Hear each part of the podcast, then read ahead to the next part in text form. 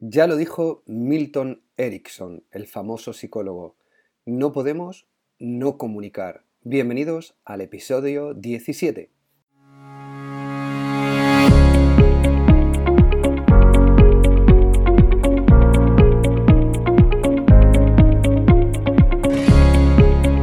Hola, soy Ricardo Recuero y estás en Impulsa tu Escuela, el podcast para los que creemos que la educación se puede transformar, para los que buscamos nuevos retos y caminos como docentes, para los que queremos dar un impulso a nuestra escuela, a nuestra labor como padres y madres. Bienvenidos a este, tu podcast Impulsa tu Escuela.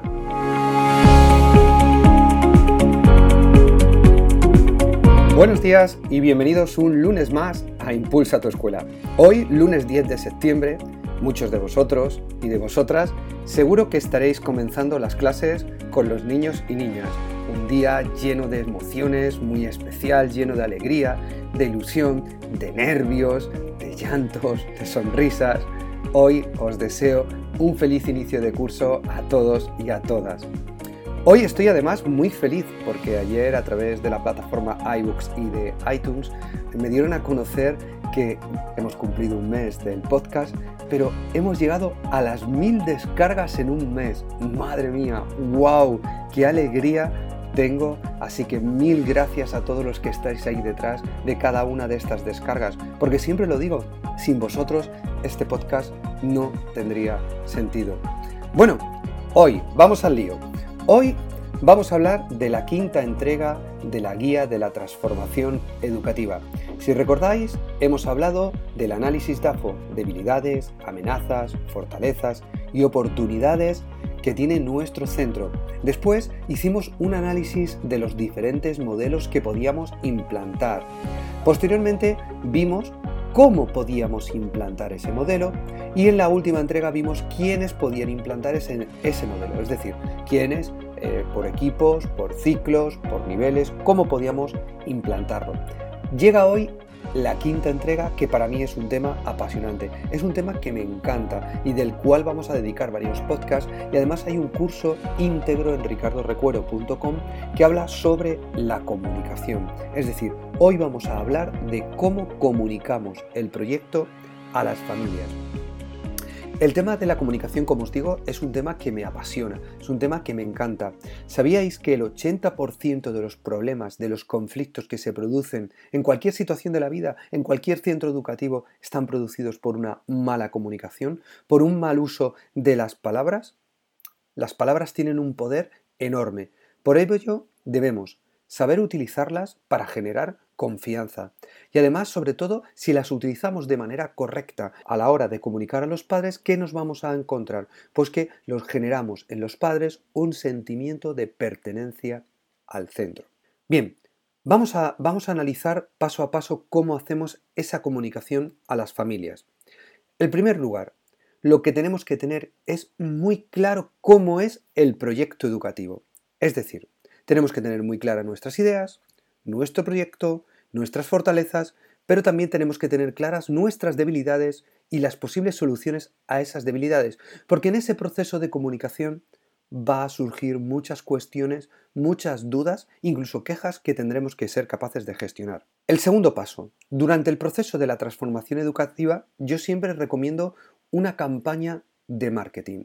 Entenderme en marketing entre comillas. Lo que debemos de hacer es una campaña muy potente en la que vamos a ir anunciando poco a poco el proceso de transformación del centro.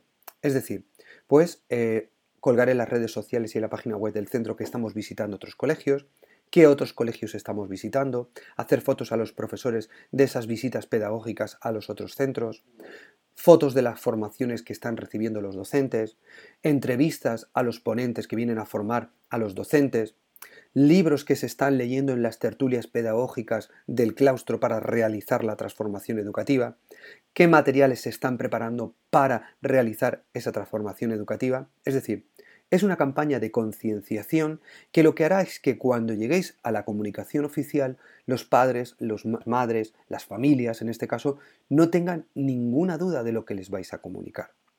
Por otro lado, vamos a realizar una campaña de formación para las escuelas de familias o escuelas de padres y madres, como les queráis llamar. Esa campaña de formación estará realizada por ponentes sobradamente demostrados que están participando en esa transformación educativa y que les van a motivar, les van a generar en ellos la inquietud y la necesidad del cambio. Es decir, no solamente van a formar al profesorado, sino que van a formar a las familias para transmitirles las bondades, lo bueno que es este recorrido que está iniciando el centro. Es algo muy importante esta formación, ya que el mensaje que reciben las familias es un mensaje externo a los profesionales del centro y externo de profesionales sobradamente acreditados en el modelo de transformación educativa. Y ha llegado el momento de la comunicación oficial, ha llegado el momento de comunicar a las familias. ¿Cómo lo hacemos? Yo aquí os planteo varias teorías y cada uno o cada centro puede seguir la que él considere. Bien, yo lo primero que planteo es unas tertulias anticipatorias. ¿En qué consisten estas tertulias anticipatorias? Las tertulias anticipatorias consisten en tertulias pedagógicas entre profesores y familias en las que nos tomamos un café o un trocito de pastel y debatimos sobre el modelo que el centro quiere implementar.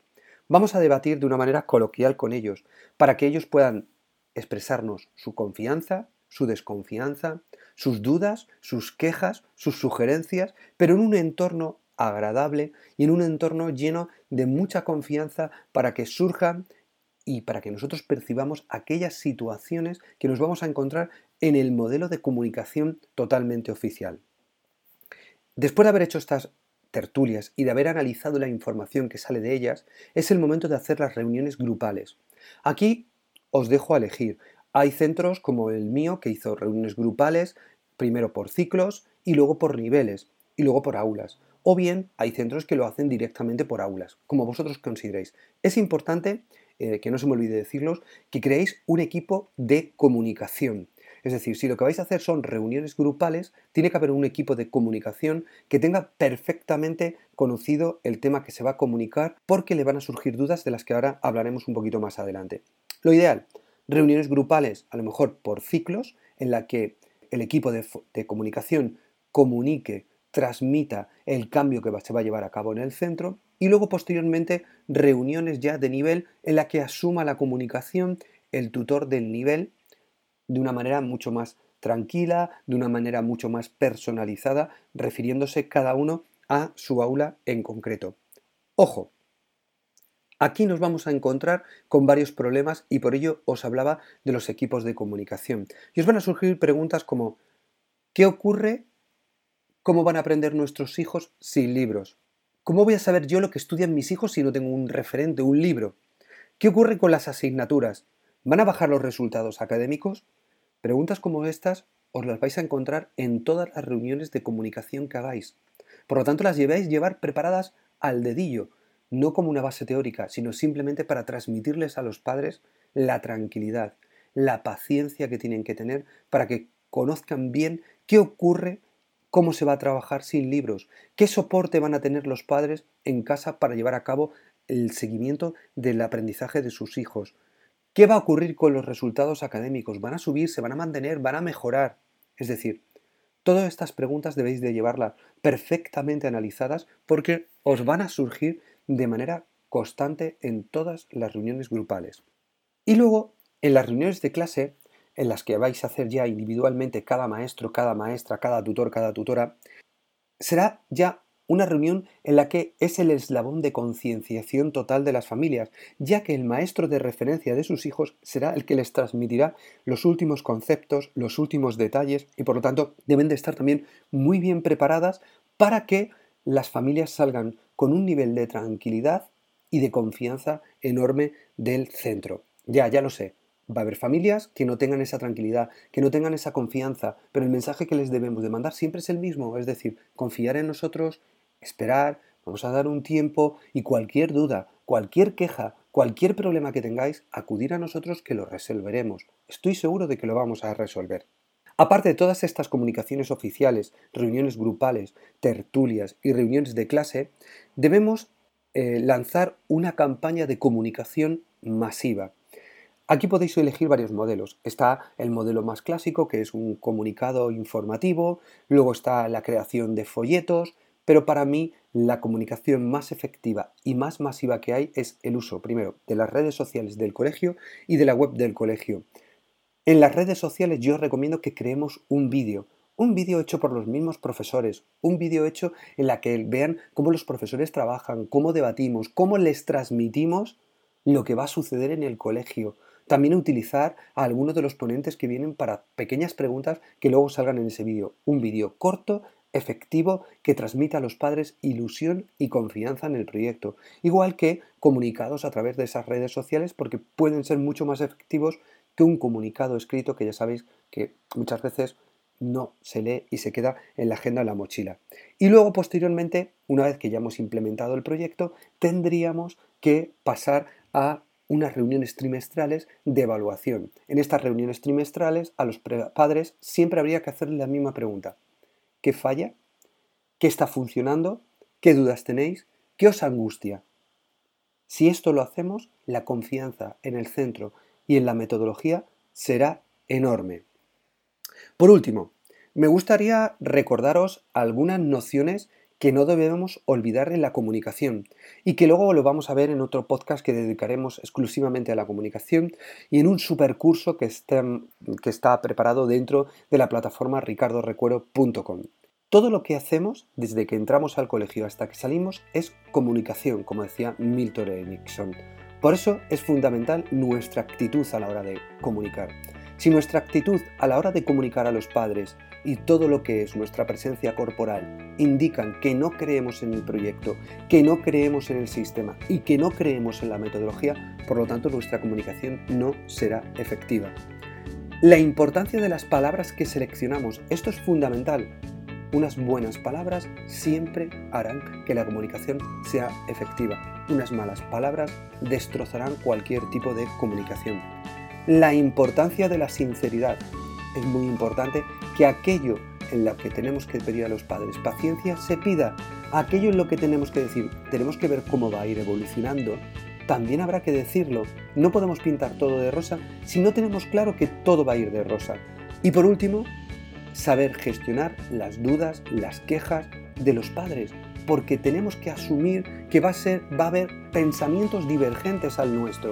Y por lo tanto tenemos que saber resolver esas dudas, saber gestionarlas y saber utilizarlas para extraer el lado positivo de esas quejas y buscar reforzar nuestro propio proyecto educativo. Recordar que, como decía Milton Erickson cuando hemos comenzado este podcast, todo lo que hacemos es comunicar y que una buena comunicación nos evitará problemas en el futuro. Esto ha sido todo por hoy. Espero que os haya gustado el episodio y que os haya aclarado puntos sobre la comunicación de la que hablaremos más detenidamente en un podcast exclusivo solamente de comunicación. Gracias por vuestras descargas, por vuestros me gustas y reseñas de 5 estrellas en iTunes. Volvemos el miércoles con una súper entrevista a Alonso Pulido, sí, al gran Alonso Pulido, que nos hablará de humor y de amor en la escuela. ¡Feliz lunes de vuelta al colegio! ¡Nos vemos el miércoles!